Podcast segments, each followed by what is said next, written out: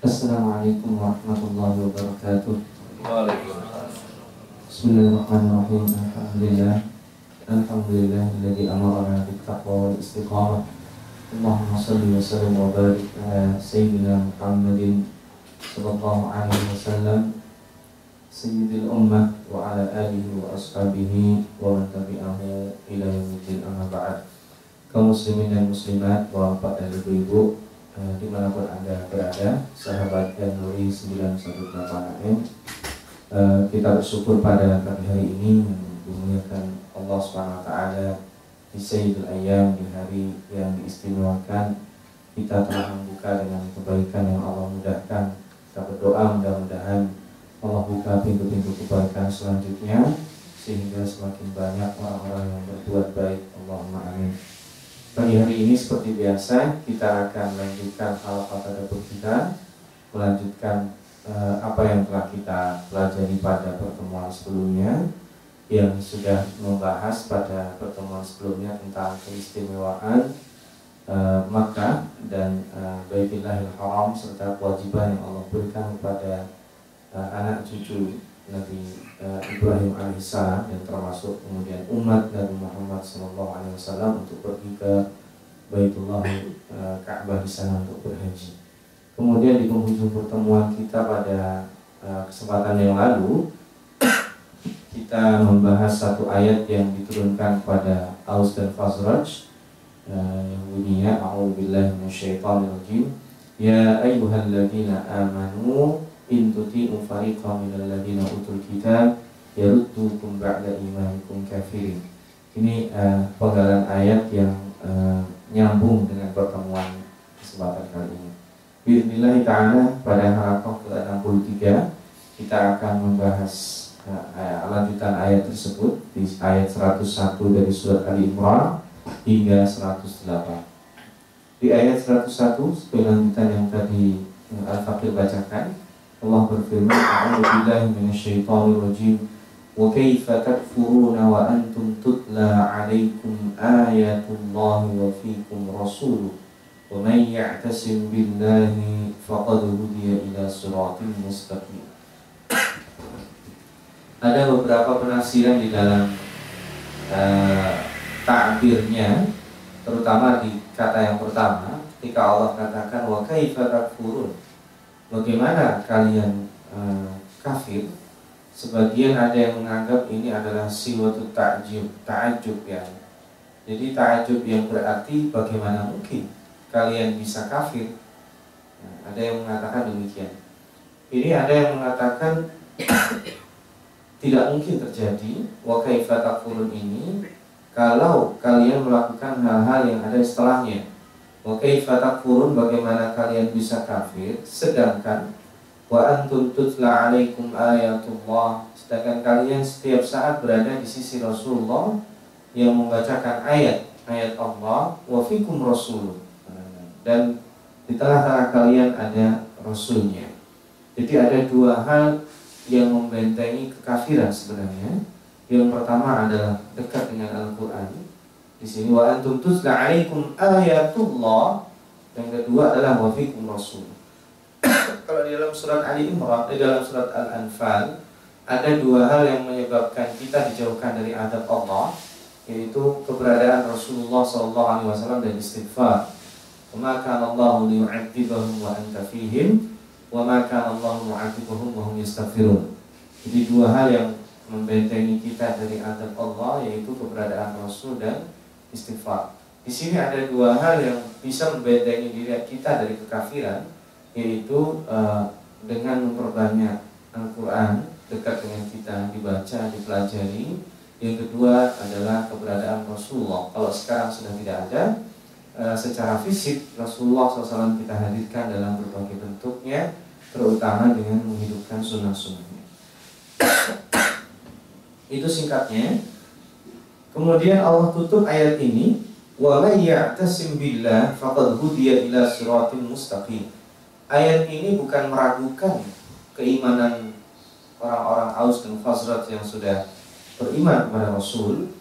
Buktinya adalah di ayat 101 yang terakhir ini Allah katakan wa man ya'tasim billah. Barang siapa yang berpegang teguh kepada Allah, maka dulu dia ila siratil mustaqim, maka Allah berikan petunjuk kepada jalan yang lurus. Tapi Allah tidak menyebutkan barang siapa benar-benar kafir maka akan diadab Allah. Tidak. Ini menandakan bahwa sesungguhnya ini tidak ditujukan untuk meragukan. Sama kata-kata dalam Al-Quran ketika ada in kuntum mu'minin, itu bukan berarti kalau kalian beriman, bukan. In kuntum mu'minin untuk memberikan semangat. Ini sama seperti ini. Kalau kamu sahabat saya, pinjami saya uang. Nah, perkataan kalau kamu sahabat saya itu bukan berarti meragukan posisi saat ini bukan sebagai sahabat saya, tapi di situ untuk memberikan semangat arti persahabatan. Di antaranya seseorang kadang perlu memunculkan hal itu.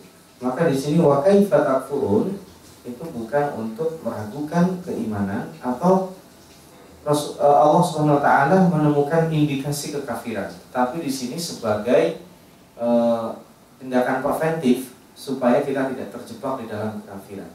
Kenapa? Nanti akan ditunjukkan pada ayat-ayat selanjutnya. Pada ayat 102 Allah melanjutkan benteng berikutnya. Kalau tadi itu secara praktikal aplikatif, bahwa untuk melindungi kekafiran kita sebisa mungkin punya wirid membaca Al-Quran, karena bahasanya di sini tutla alaikum, baca Quran dan tiap hari insya Allah diamankan. Wafikum Rasul, bersolawat, kita hidupkan sunnahnya, satu hari satu hadis kita baca sekaligus kita amalkan, insya Allah kita akan dijauhkan dari kekafiran.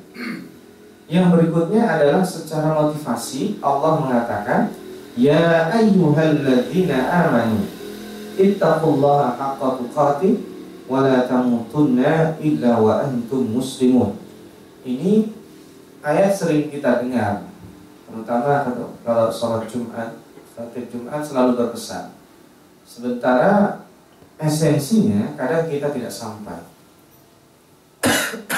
Di sini pesan Allah sangat luar biasa.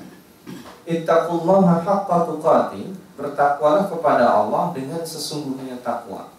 Karena takwa yang sesungguhnya itu adalah yang benar-benar melindungi orang yang melakukannya dari murka Allah. Di sini haqqa tuqatih itu ketakwaan yang sesungguhnya.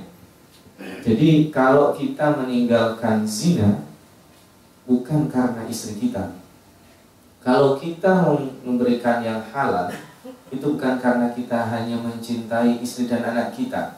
Kalau kita menyampaikan kebenaran bukan karena pertama kali adalah orang-orang di sekitar kita, orang tua kita, mertua kita, adik kita, kakak kita, tetapi yang pertama adalah ittaqullah. Itu karena kita melindungi diri dari murka Allah. Jadi haqqa tuqatih itu motivasinya adalah motivasi kita benar-benar takut kepada Allah. Yang berikutnya Allah tegaskan wala tamutunna illa wa antum muslimun. Itu larangan yang sebenarnya tidak mungkin. Coba kalau kita renungi, wala tamutunna itu artinya dan janganlah kalian sekali-kali mati. Kalau kita berhenti sampai di situ kan, harusnya kan wa tamutunna wa antum muslimun, harusnya gitu. Dan kalian meninggal dalam keadaan Islam, harusnya gitu. Tetapi Allah membalik dengan sifat negatif, dengan bentuk negatif, ekspresi negatif. Wala tamutunna illa wa antum muslimun. Ini diekspresikan dan jangan sekali-kali kalian mati kecuali dalam keadaan Islam. Jadi seperti ini kalau dalam bahasa mantiknya, silahkan masuk rumah ini dalam keadaan memiliki wudhu. Jadi kan positif. Tapi kalau jangan sekali-kali masuk rumah ini kecuali kalian punya wudhu, malah lebih serem kesannya. Yang kedua pasti kalau ada tertulis di depan pintu yang boleh masuk rumah ini hanya yang memiliki wudhu, maka itu kesannya lebih seram. Perintahnya lebih dahsyat dibanding ketika masuklah rumah ini dalam keadaan punya wudhu, atau masuklah rumah ini dalam keadaan tidak memakai sendal. Itu kan anjuran biasa. Tapi kalau kita bilang jangan sekali-kali masuk rumah ini kecuali kalian tanggalkan sandalnya. Wah itu kan, wah ini orangnya keras sekali misalnya. Perintahnya luar biasa. Nah sama juga ketika Allah perintahkan bertakwalah dengan sesungguhnya. Yang kedua, perintahnya ditambah dengan larangan yang menopang perintah itu. Dan jangan sekali-kali kalian mati kecuali dalam keadaan Islam. Padahal mati itu keniscayaan. Kalau tadi itu pilihan, jangan sekali-kali masuk kecuali dalam keadaan wudhu misalnya. Nah saya nggak masuk, orang saya nggak punya wudhu, nah bisa. Tapi wala tamutunna itu mustahil. Tidak ada seseorang di muka bumi ini yang tidak mati. Maka artinya kalau mati saatnya datang, kematian itu kalian harus ada dalam keadaan Islam. Nah, pesan ini kita masih menyambung yang akhir ayat yang tadi Al-Fatih bacakan, bahwa diturunkan Allah kepada Aus dan Khazraj. Maka ayat 103 itu luar biasa. Sering kita baca ya. Wa'tasimu bihablillahi jami'an wa la tafarraqu. Wa'tasimu bihablillahi jami'an wa la tafarraqu. Dan berpegang teguhlah kepada tali Allah sesemuanya dan jangan bercerai-berai. Di sini yang menarik adalah Al-Qur'an ada yang mengatakan ajaran Allah secara umum, tapi sebagian besar mufassir yang menerjemahkan adalah Al-Qur'an. Karena larinya kepada ayat Allah yang tadi, tidak tutsla alaikum ayatullah. Jadi berpegang teguhlah kalian dengan Al-Qur'an, ada yang menafsirkan demikian. Jami'an semua, tidak dipilih-pilih. Kalau ibarat orang tarik tambang, dia ditarik tambangnya, dia megangnya tidak sepenuhnya, itu bisa ketarik ya. Orang yang megangnya sepenuhnya aja bisa ketarik kalau lawannya terlalu kuat. Apalagi kalau dia megangnya tidak jaminan, tidak semuanya. Jaminan artinya di sini konteksnya dua, konteks dalam konten yaitu Al-Qur'an semuanya kita harus mengamalkan, tidak kita pilih yang enak saja. Yang kedua jaminan berarti kolegial, kebaikan secara kolegial. Berarti dalam melakukan kebaikan kita nggak bisa sendiri-sendiri. Dengan sholat berjamaah kebaikan lebih mudah. Dengan ada kegiatan bersama maka akan lebih mudah. Wala tafarraqu, jangan bercerai-berai. Wadkuru, nah di sini Allah flashback ya. Ingat-ingatlah ni'matallahi 'alaikum in kuntum a'da'an fa'allafa baina qulubikum fa asbahtum bi ni'matihi ikhwana.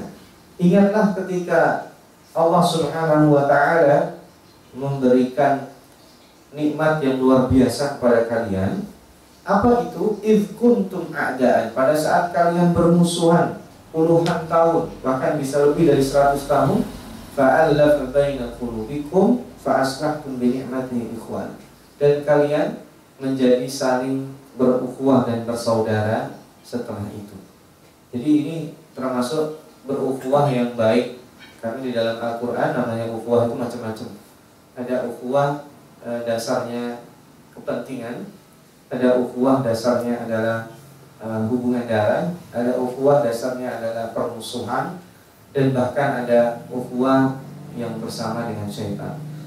Kalau dikategorikan ada yang disebut dengan ikhwan al-mu'minin, ada ikhwan disebut juga, ada ikhwan syayatin, ada ikhwan kafirin. Itu ada di dalam Al-Qur'an semuanya. Nah, ini di sini basicnya adalah nikmat Allah yang berupa iman. Nah, wa kuntum 'ala syafa hufratin minan nari fa anqadhakum minha. Itu mereka itu nyaris hancur. Jadi tidak ada yang bisa diharapkan dari peradaban yang dibangun dari permusuhan. Jadi maksudnya apa? Aus bin Hossdorch sering memukul dan saling membunuh. Itu tidak ada peradaban yang diharapkan dari seperti itu. Jadi kalaupun termasuk misalnya suatu ketika Aus berkuasa mengalahkan Khazraj, maka peradaban itu tidak lama, karena kedua-duanya itu adalah orang-orang yang ditarget.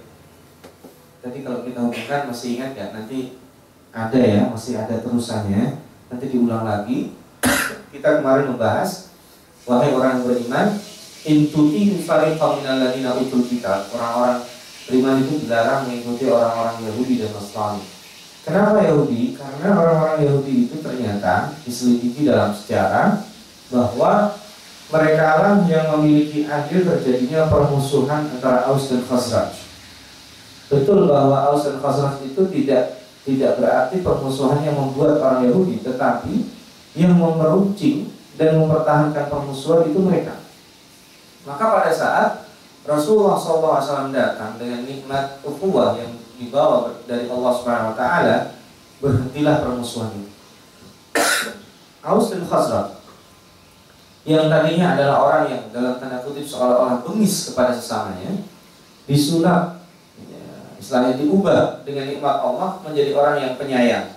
Mereka kan menjadi penopang terbesar dari bangsa Ansar yang luar biasa itharnya kepada orang-orang muhajirin dan luar biasa tidak memikirkan diri mereka sendiri ketika membantu orang lain. Itu ada hal-hal yang tidak mungkin disulap terjadi hanya 1-2 hari saja, tapi nyatanya Allah memberikan itu, dan itu harus disyukuri. Kita duduk-duduk di tempat ini mengadakan halaqah seperti ini, bisa dengan keadaan nyaman, sebagian kita tidak kenal, itu juga nikmat dari Allah Subhanahu Wa Taala. Dan nikmat yang seperti itu harus kita ingat. Kadzalika yubayyinullahu lakum ayatihi. Di sini Allah Subhanahu Wa Taala menjelaskan ayatnya. Ayat ini ada kalanya bisa jadi sama dengan yang kita baca yang tadi di atas, wa antum tutla alaikum. Bisa jadi artinya adalah kadzalika yubayyinullahu lakum ayatihi.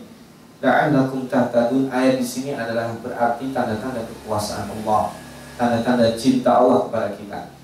Ya, sama artinya tadi pagi kita bangun, hal-hal yang tidak kita minta pasti diberikan oleh Allah. Kesehatan fisik, orang yang kita cintai tetap ada di dekat kita, apa yang kita pelajari kemarin masih ada, iman kita masih ada, banyak hal yang kita harus syukuri. Nah, maka kemudian di sini bersyukur itu maknanya apa? Nah, refleksi syukur itu ada di 104. Wa takum minkum ummatun yad'una ilal khair wa ya'muruna bil ma'ruf wa yanhauna 'anil munkar wa ulaika humul muflihun. Di sini sebagian orang mengartikan perintah berdakwah ditujukan kepada sebagian orang, padahal di sini wa takum minkum itu adalah minkum, bukan berarti sebagian dari kalian. Kalau sudah ada yang berdakwah, oh saya sudah lepas tanggung jawabnya, sudah dilakukan sama si A. Bukan. Waltakum minkum itu nantinya sebagian orang itu memang ada yang berprinsip bahwa yang penting berbuat baik saja sudah cukup. Padahal tidak. Waltakum minkum itu menandakan bahwa orang-orang yang bergerak mengaplikasikan rasa syukur itu sebagian saja. Min di sini, minkum bukan litaba'i dalam bahasa Arab. Minkum bukan berarti sebagian artinya. Kita sering menerjemahkan wa takum minkum dan sehendaknya sebagian dari kalian. Itu kan saya tidak tahu artinya. Mungkin artinya seperti itu ya. Diartikan secara bahasa ya. Dan seharusnya sebagian dari kalian. Nah, sebaiknya sebenarnya terjemahannya bukan demikian. Waltakum minkum itu adalah karena di sini waltakun. Waltakun itu perintah. Jadi kenapa perintahnya seolah-olah kepada sebagian? Karena ternyata hanya sebagian dari kita saja yang mampu melakukan itu. Tidak semua. Tapi aslinya perintah untuk berdakwah kepada kebaikan dan amar ma'ruf nahi munkar kepada semuanya. Karena nanti di belakang ada wa ulaika humul muflihun. Pertanyaannya, apakah ada orang yang tidak ingin muflihun, tidak ingin mendapatkan kemenangan, tidak ingin mendapatkan kebahagiaan? Kan tidak mungkin. Tetapi tidak semua orang yang ingin tercapai tujuannya. Maka kalian yang sudah mendapatkan nikmat, jangan kalian nikmati sendiri. Kayak kita misalkan, masya Allah, ayat Al-Quran itu luar biasa enaknya. Kita bisa menangis, bisa tersenyum, menangis karena takut, tersenyum karena optimis misalnya. Tidak cukup, kita harus sampaikan. Makanya dalam bahasa hadisnya, khairukum man ta'allama al-Qur'an, tidak titik, ada terusannya, wa'allamahu. Sebaik-baik kalian adalah orang yang belajar Al-Qur'an dan mengajarkannya. Maka di sini yad'una ilal khair, mengajak pada kebaikan. Dan wa ya'muruna bil ma'ruf wa yanhauna 'anil munkar, dan kemudian memerintahkan kepada kebaikan dan melarang atau mencegah pada terjadinya kemungkaran. Jadi orang-orang Aus dan Khazraj ini mereka adalah pilar-pilar peradaban kebaikan. Karena apa? Karena setelah nikmat itu bahasanya betul, wadkuru, ingatlah. Tetapi setelah wadkuru, waltakun, kalian yang layak untuk memerintah kepada kebaikan dan melarang kemungkaran. Yad'una ilal khair itu bentuk global, perinciannya amar ma'ruf nahi munkar. Wala takunu kalladzina tafarraqu wakhtalaf. Jangan kalian jadi seperti orang-orang yang bercerai-berai, yang ikhtilaf, yang berbeda-beda, min ba'di ma ja'akumul bayyinat, setelah datangnya Al-Qur'an. Itu ya ada yang terjemahkan demikian karena konteksnya ada terjadi pada saat Rasul diturunkan. Tetapi ada yang menerjemahkan setelah datangnya kitab-kitab mereka, yaitu dari orang Yahudi Taurat, orang Nasrani Injil.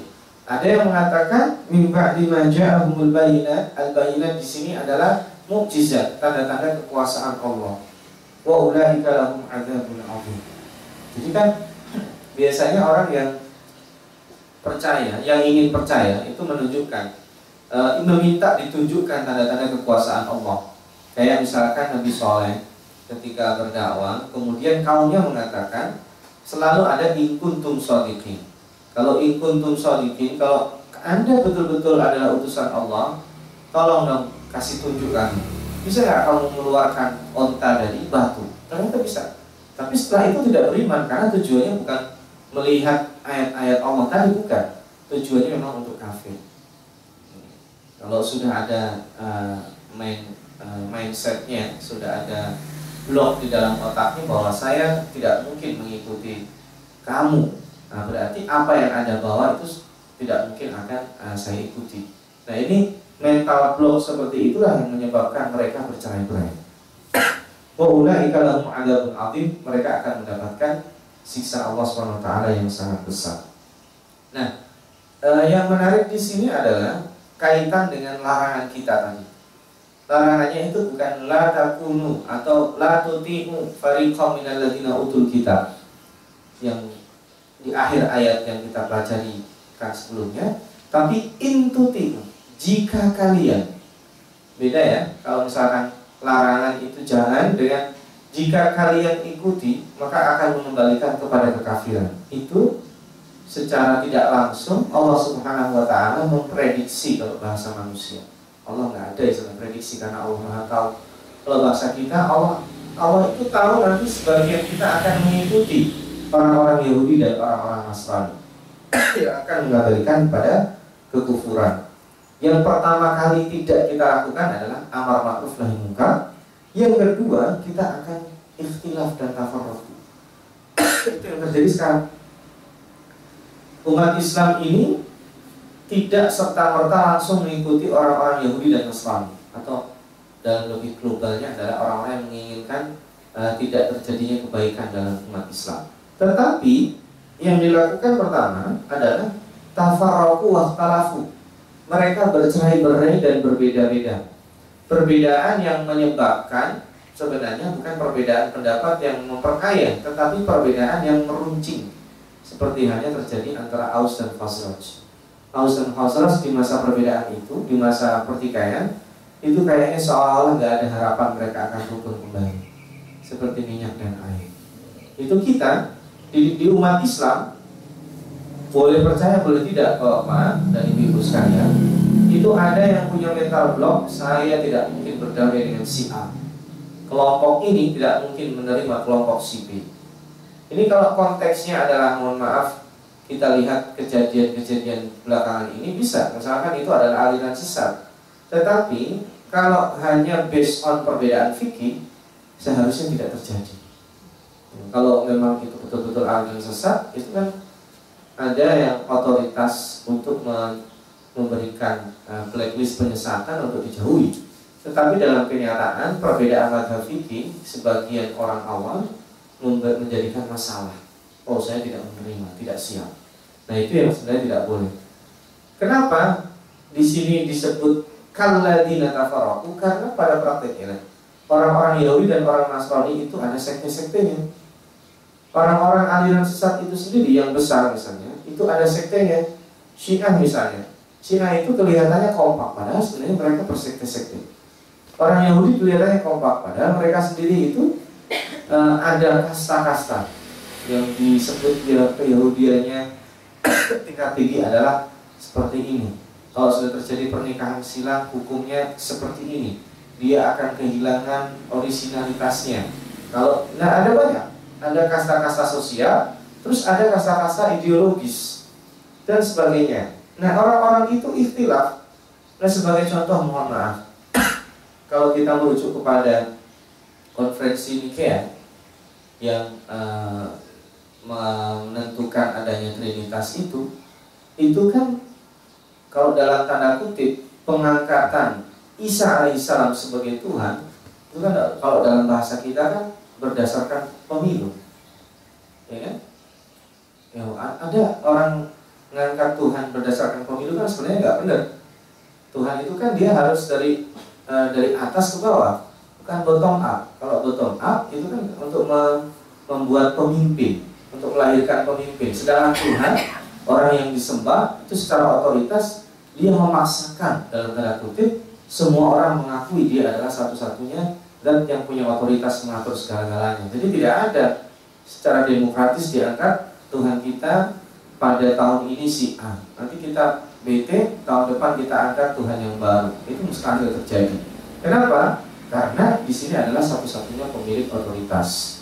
Maka seharusnya sekali-kali kita tiru mereka. Ini selesai dalam ayat 105.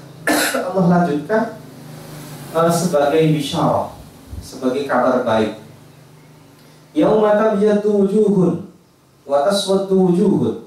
فَأَمَّا الَّذِينَ اسْتَبْدَتْ وُجُوهُهُمْ أَكَفَرْتُمْ بَعْدَ إِيمَانِكُمْ فَذُوقُوا الْعَذَابَ بِمَا كُنْتُمْ تَكْفُرُونَ.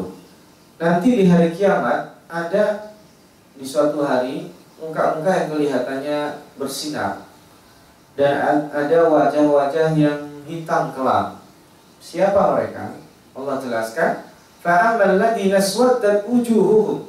Sedangkan orang-orang yang mukanya, yang wajahnya hitam kelam, gelap, tidak ada memancarkan optimisme, mereka itu sudah pesimis padahal belum dijatuhkan vonis, itu adalah orang-orang yang tadi yang tidak mensyukuri nikmat iman dan mereka membuangnya dengan kekafiran, mengganti dengan kekafiran. Padahal di sini ditegur lagi, ini yang ketiga kalinya. Akafartum ba'da imanikum. Apakah kalian kafir setelah kalian beriman? Nah, ini yang menarik. Emang orang-orang Yahudi pernah beriman? Mereka, kan tadi kita bahasanya di awal intuti fariqan. Fariqan itu menandakan berarti tidak semua. Dan dibahasakan dalam Al-Quran fariqan minal ladina utul kitab, bukan ahli kitab. Berarti hanya orang-orang yang mempelajari, yang diberi, yang punya ilmu tentang kitab. Itu orang-orang yang pintar, yang mereka sebenarnya meyakini kebenaran itu. Ya, kayak misalnya gini, ketika Abdullah bin Salam masuk Islam, dia ingin membuktikan kepada Rasulullah SAW kesesatan kaumnya. Kemudian kaumnya didatangkan, dipanggil dan diberikan hidangan oleh Rasulullah SAW. Kemudian ditanya, kalian tahukah siapa itu Abdullah bin Salam? Oh, dipujinya selangit. Abdullah bin Salam adalah orang terbaik di antara kami. Ayahnya adalah orang yang terbaik di antara kami. Dia menguasai kitab. Dia adalah orang yang bla bla bla bla bla semua. Tapi begitu mendengar keterangan ini Abdullah bin Salam keluar, kemudian mengatakan, "Isyhadu, kalau gitu kalian saksikan, saya sudah masuk Islam. Asyhadu anallaha anna la ilaha illallah wa anna Muhammadar Rasulullah." Itu langsung berbalik. Oh, Abdullah bin Salam itu adalah orang yang paling buruk. Abdullah bin Salam adalah orang yang paling bodoh. Abdullah bin Salam adalah orang yang paling jelek kastanya di antara kami. Nah itu maksudnya adalah sebenarnya mereka itu beriman, lalu menyebabkan seseorang kafir itu adalah karena hal-hal yang banyak. Ideologis ada, faktor ekonomis ada, faktor sosiologis ada. Ini orang-orang Yahudi benci kepada Muhammad secara ideologis ya, karena bukan dari golongan mereka. Secara sosiologis ya, karena keturunan mereka akan kehilangan tempat. Secara ekonomis apa? Ayo, karena mereka sudah tidak punya lahan lagi untuk jual senjata. Aus bin Hossdorch itu berperang puluhan tahun, mereka mungkin ada senjata swadaya, tetapi sebagian besar itu senjatanya disuplai oleh mereka. Karena mereka menguasai pasar, termasuk pasar senjata. Nah kalau terjadi perdamaian di antara Aus dan Khazraj, senjatanya kan kalau bahasa kita mangkrak, sudah dipakai. Dan secara ekonomis rugi. Jadi kepentingannya banyak sekali. Secara ekonomis, secara ideologis, secara sosiologis, ada orang-orang yang dirugikan pada saat kita ini berukhuwah. Ada orang-orang yang benci itu semakin luar biasa benci kepada kita kalau kita itu rukun. Makanya akan selalu ada orang-orang yang menyulut permusuhan dan kebencian di antara kita. Jadi yang pertama, orang yang akan sakit dan benci pada saat kita rukun adalah pada saat kita berdamai dan berukhuwah adalah syaitan. Karena syaitan itu yuqi'a bainakumul adawata wal baghdha. Diharamkannya al-maisir dan khamr. Minuman keras dan perjudian itu diharamkan kenapa? Yuqi'a bainakumul adawah. Permusuhan, menyebabkan permusuhan. Karena yang satu mendapatkan uang secara mudah, yang satu kehilangan uang secara mudah. Jadi kemudahan yang baik itu di atas kemudahan yang buruk. Jadi kita menari di atas penderitaan orang lain, itu akan mengakibatkan permusuhan. Padahal dalam ukhuwah tidak demikian. Seseorang memberi, seandainya dia kehilangan, itu based on-nya adalah berdasarkan cinta. Itu isarnya Aus dan Khazraj yang tadinya saling bermusuhan, dendam, kepuasannya adalah membalaskan dendam, melepaskan dendam. Itu kemudian memberi dengan ithaq, dengan cinta. Maka di sini yang pertama yang digambarkan dulu adalah akafartum ba'da imanikum. Kalian orang aslinya sudah beriman, kenapa kalian kafir? Fadzuqul adzaba bima kuntum takfurun. Lalu yang berikutnya, wa amman ladzina yabyaddu wujuhum, sementara orang-orang yang mukanya berseri-seri, fa fi rahmatillah, orang itu adalah orang yang berada di dalam rahmat Allah. Fungsiha itu. Ini kan kita bertemu dengan saudara kita kan. Salah satu ciri-ciri hari kiamat adalah orang kalau mengucapkan salam hanya kepada orang yang dia kenal. Padahal Rasulullah SAW dalam hadisnya itu kita disuruh menyampaikan salam ala man ta'rif wa man la ta'rif, pada orang yang kita kenal dan orang yang tidak kita kenal. Tapi coba kalau kita jalan, orang itu tidak kita kenal, kita salam atau lanjut aja. Itu salah satu ciri-ciri datangnya dekatnya hari kiamat itu. Sebagian besar orang kalau ketemu orang yang tidak dikenal, dia enggan mengucapkan salam. Padahal salam itu afsus salam bainakum, itu untuk menumbuhkan cinta dan tidak harus pada orang yang kita kenal. Nah maka di sini fafi rahmatillah itu isinya konten salam itu apa? Assalamualaikum warahmatullahi wabarakatuh. Itu trilogi yang luar biasa dahsyatnya. Selesai sholat kita ucapkan. Berarti umat Islam itu duta perdamaian, assalam. Yang kedua duta kasih sayang, rahmat. Kalau dua-duanya itu disampaikan, maka dia akan mendapatkan keberkahan hidup, wa barakatuh. Atau itu disebut dalam bahasa modern dengan kualitas hidup. Orang yang mendapatkan kedamaian, assalam dan kasih sayang, maka dia akan mendapatkan keberkahan. Mau dapat uang berapa aja, hidupnya tenang. Dia mau pergi kemana saja, tenang. Istrinya percaya pada suaminya, suaminya tenang karena istrinya bisa menjaga diri dan dia sudah pasrahkan kepada Allah. Anaknya pergi ke pesantren, dia tenang. Kenapa? Sudah mendidik, membuat proteksi ideologis sebelum proteksi-proteksi yang lainnya. Ketika dia berbisnis, tenang. Seandainya itu rezekinya, maka investasinya akan berhasil. Kalau tidak berhasil, bukan rezekinya. Kalau tidak berhasil, dia bersyukur. Jadi hidupnya menjadi tenang. Itu disebut dengan wa barakatuh. Kenapa? Based on-nya adalah assalam dan rahmat. damai, dan kasih sayang. Dan itu yang harusnya dijadikan pedoman umat Islam ketika berinteraksi dengan sesama umat Islam dulu, baru kemudian secara kolegial tadi itu, karena ada jami'annya itu. Jami'an itu berarti kita kolektif memperbaiki masyarakat. Lalu Allah tutup, tilka ayatullah natluha alaika bil haqq. Itulah Muhammad, ayat-ayat Allah, tanda-tanda kekuasaan Allah. Jadi ayat di sini artinya dua ya.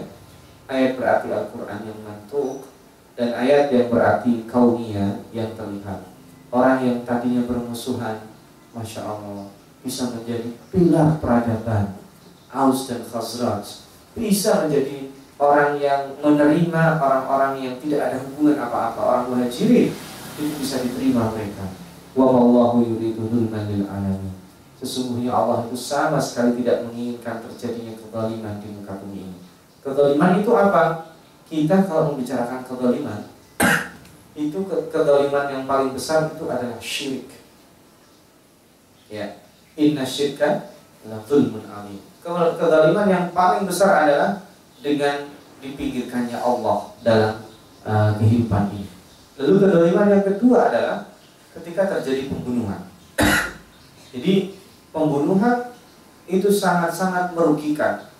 Yang pertama dirugikan dengan pembunuhan itu adalah diri kita sendiri, baik pelaku ataupun korban. Ketika pembunuhan itu terjadi, dua-duanya ingin bunuh. Kalau si A ingin bunuh si B, apalagi itu adalah umat Islam, dua-duanya adalah masuk neraka, kata Rasulullah SAW. Para sahabat kaget, yang bunuh iya, yang dibunuh kenapa? Karena dia kehilangan kesempatan. Sesungguhnya kalau dikasih kesempatan sama, dia juga pengen bunuh gitu. Nah ini kenapa kita disuruh memperkuat ukhuwah? Mungkin karena keterbatasan waktu ya. Intinya ukhuwah itu adalah solusi dari segala macam masalah yang kita hadapi dalam hidup ini. Dan itu bisa kita lakukan dari awal kalau kita flashback tadi. Pertama, baca Al-Quran. Yang kedua, hadirkan Rasulullah. Yang ketiga, bertakwa dalam keadaan susah dan bahagia. Bertakwa dalam keadaan sendiri dan bersama-sama. Bertakwa dalam keadaan moodnya ada dan tidak. Bertakwa dalam keadaan minimalis atau dia bisa maksimalis. Bertakwa dalam berbagai keadaan, karena bahasanya haqqa tuqatih. Dalam keadaan kita ini sedang misalkan stres, yang namanya takwa ya. Setelah stres tetap harus bertakwa. Pas saya mau refreshing, refreshingnya juga bertakwa. Saya mau mengadorkan karena sudah banyak tumpuan pekerjaan. Ini saya mau liburan weekend. Liburannya juga haqqa tuqati. Jadi semua hidup kita itu haqqa tuqati. Tapi jangan dibayangkan haqqa tuqati itu orangnya nggak ada refreshing. Haqqa tuqati itu jangan dibayangkan tidak ada tersenyum. Haqqa tuqati itu semua bingkai jami'an yang tadi disebut adalah untuk merekayasa terjadinya kebaikan, sehingga kebaikan mudah dilakukan oleh siapa saja. Ini yang bisa kita bahas pada kesempatan kali ini. Nanti lanjutannya akan lebih dahsyat lagi, karena yada'una ilal khair itu adalah mengajak kepada kebaikan. Nanti di ayat setelahnya ada sesuatu yang disematkan, itu khairu ummah. Kalian itu sesungguhnya adalah umat yang terbaik, pemimpin yang memegang peradaban. Kenapa sekarang tidak terjadi? Faktor-faktornya apa? Billahi ta'ala nanti akan kita bahas pada pertemuan selanjutnya. Qul hadza, kita cukupkan sekian.